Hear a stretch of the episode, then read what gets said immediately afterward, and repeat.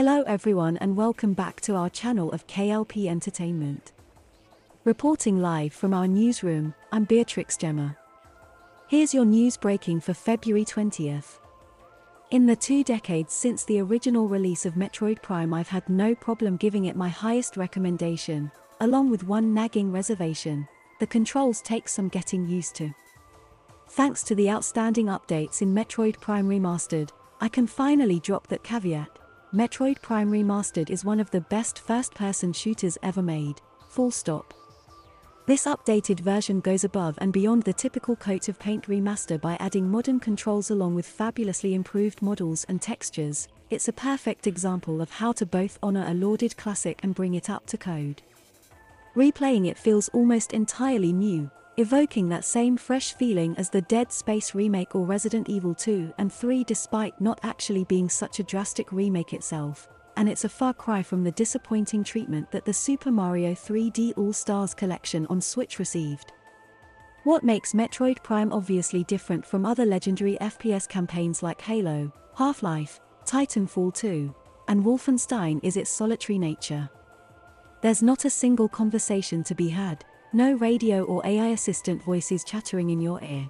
And, just for the record, no multiplayer. This is a game about a lone hunter, Samus Aran, on a hostile world, and Prime revels in that setup. Like other great Metroid games, e.g. Super Metroid, Metroid, Zero Mission, and the most recent Metroid Dread, Metroid Prime's spareness in its storytelling makes for a uniquely moody magnificence. It's more horror than space opera, no doubt owing to Metroid's key influence, Ridley Scott's 1979 masterpiece movie, Alien. The planet, Tallon 4, has as much or more development than any character, told in its geology, technology, flora, fauna, and other, and yes, in much of the encyclopedic lore you acquire via a HUD scanning function. In this way the story is told through experience with your environment alone, and despite the narrative methods not getting any sort of update, it still feels revolutionary and modern compared to all the very talky games we play today. It must be noted that attempts at adding a bunch of characters hasn't been great for the Metroid series, specifically, with Metroid, Other M and Metroid Prime, hunters being especially goofy in their world building.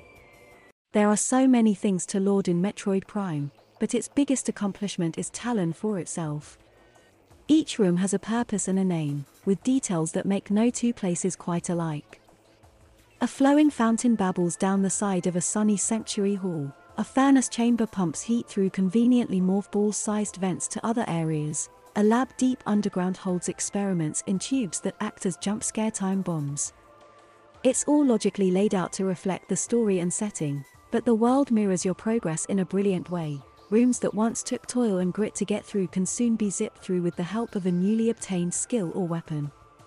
Originally the controls for Metroid Prime on GameCube were so clumsy and awkward that its fans had to argue it was not an FPS at all, but something else, such as a first-person puzzle game. You had to lock onto a target and shoot, instead of allowing full, dual joystick movement, and trying to go from any other shooter to this was like having to learn to walk again. Since then we've seen options to use the Wii-like motion controls established in the Metroid Prime Trilogy collection, or a variant of the original controls on the GameCube controller, but none made it something that was easy for most people to pick up and play. The new dual analog stick controls are indistinguishable from modern shooters, though, and actually make some battles a bit easier.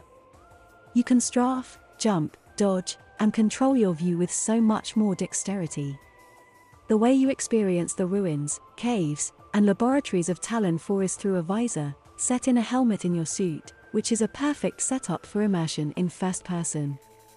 The visor's HUD gives you all of your basic info, like many games have come to do since, but it also acts like a real, high-tech glass dome. It steams up when blasted with flame, muffles Samus's cries, and in flashes of bright light it'll even reflect her own surprised eyes for an instant.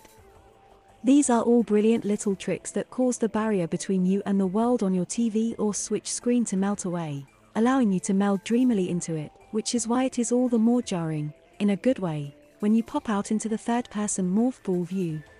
You can enter your morph ball mode at any time, and when you do, The camera flies outward so you can watch as Samus collapses into a knee-high ball and performs a number of rolling, Tony Hawk-like maneuvers to solve puzzles, get through cramped areas, or just zoom really fast while backtracking.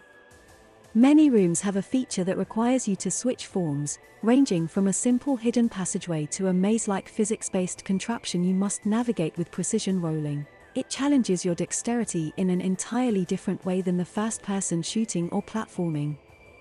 You'll get occasional looks at Samus in the third person when she's not in ball form, such as in the rare, high frame rate, completely and gorgeously remodeled, cutscenes, but sometimes you also get a glimpse of her as the camera rushes back into her helmet, a rare flash that reveals the complexity of building a game around what's basically a first person shooter pinball machine mashup.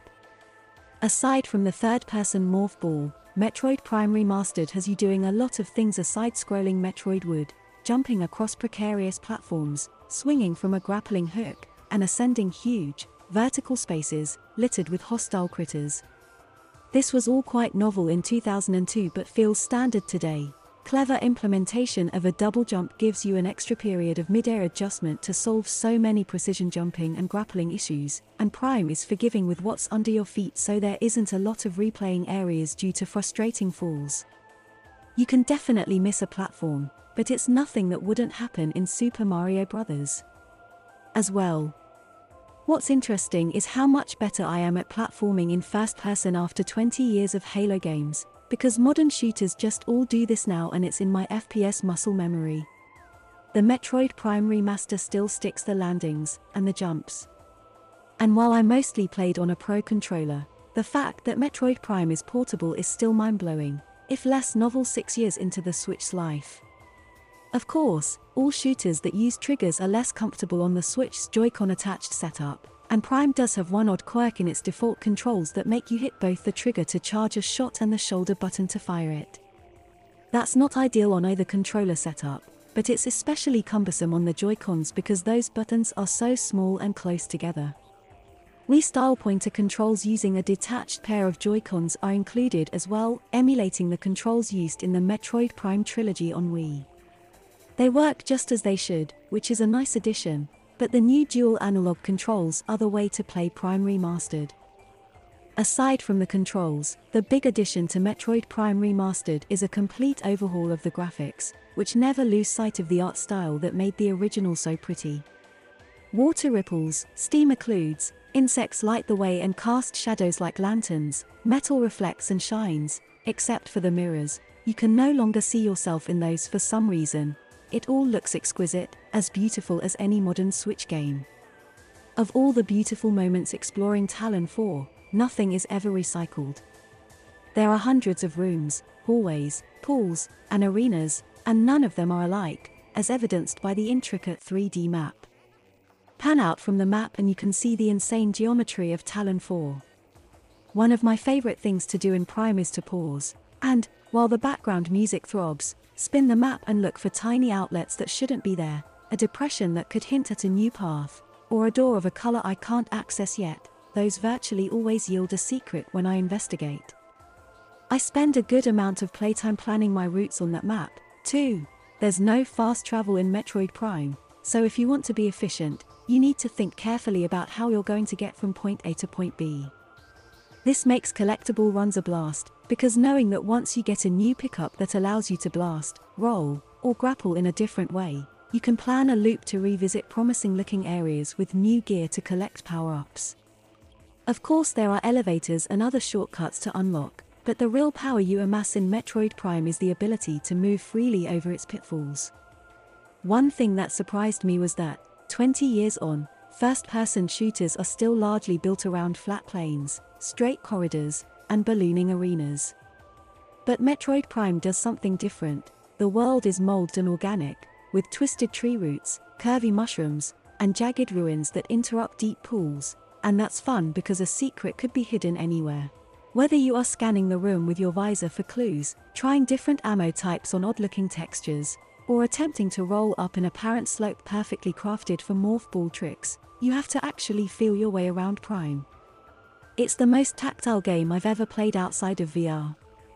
Metroid Prime Remastered sounds amazing as well.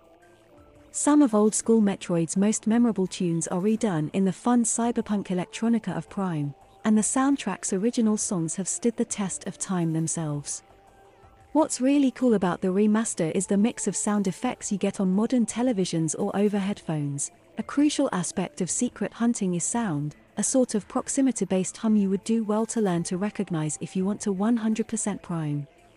It's a blast slaughtering a room of screeching enemies just so you can silence them and listen closer to try and sort out where the heck that missile tank is hiding. And by the way, to get everything in Metroid Prime Remastered it took me about 13 hours. But I know what I'm doing, I contributed to the strategy guide, and recommend using it for a 100% run, and the hard mode you can unlock by beating it on normal is worth a second go for a serious challenge.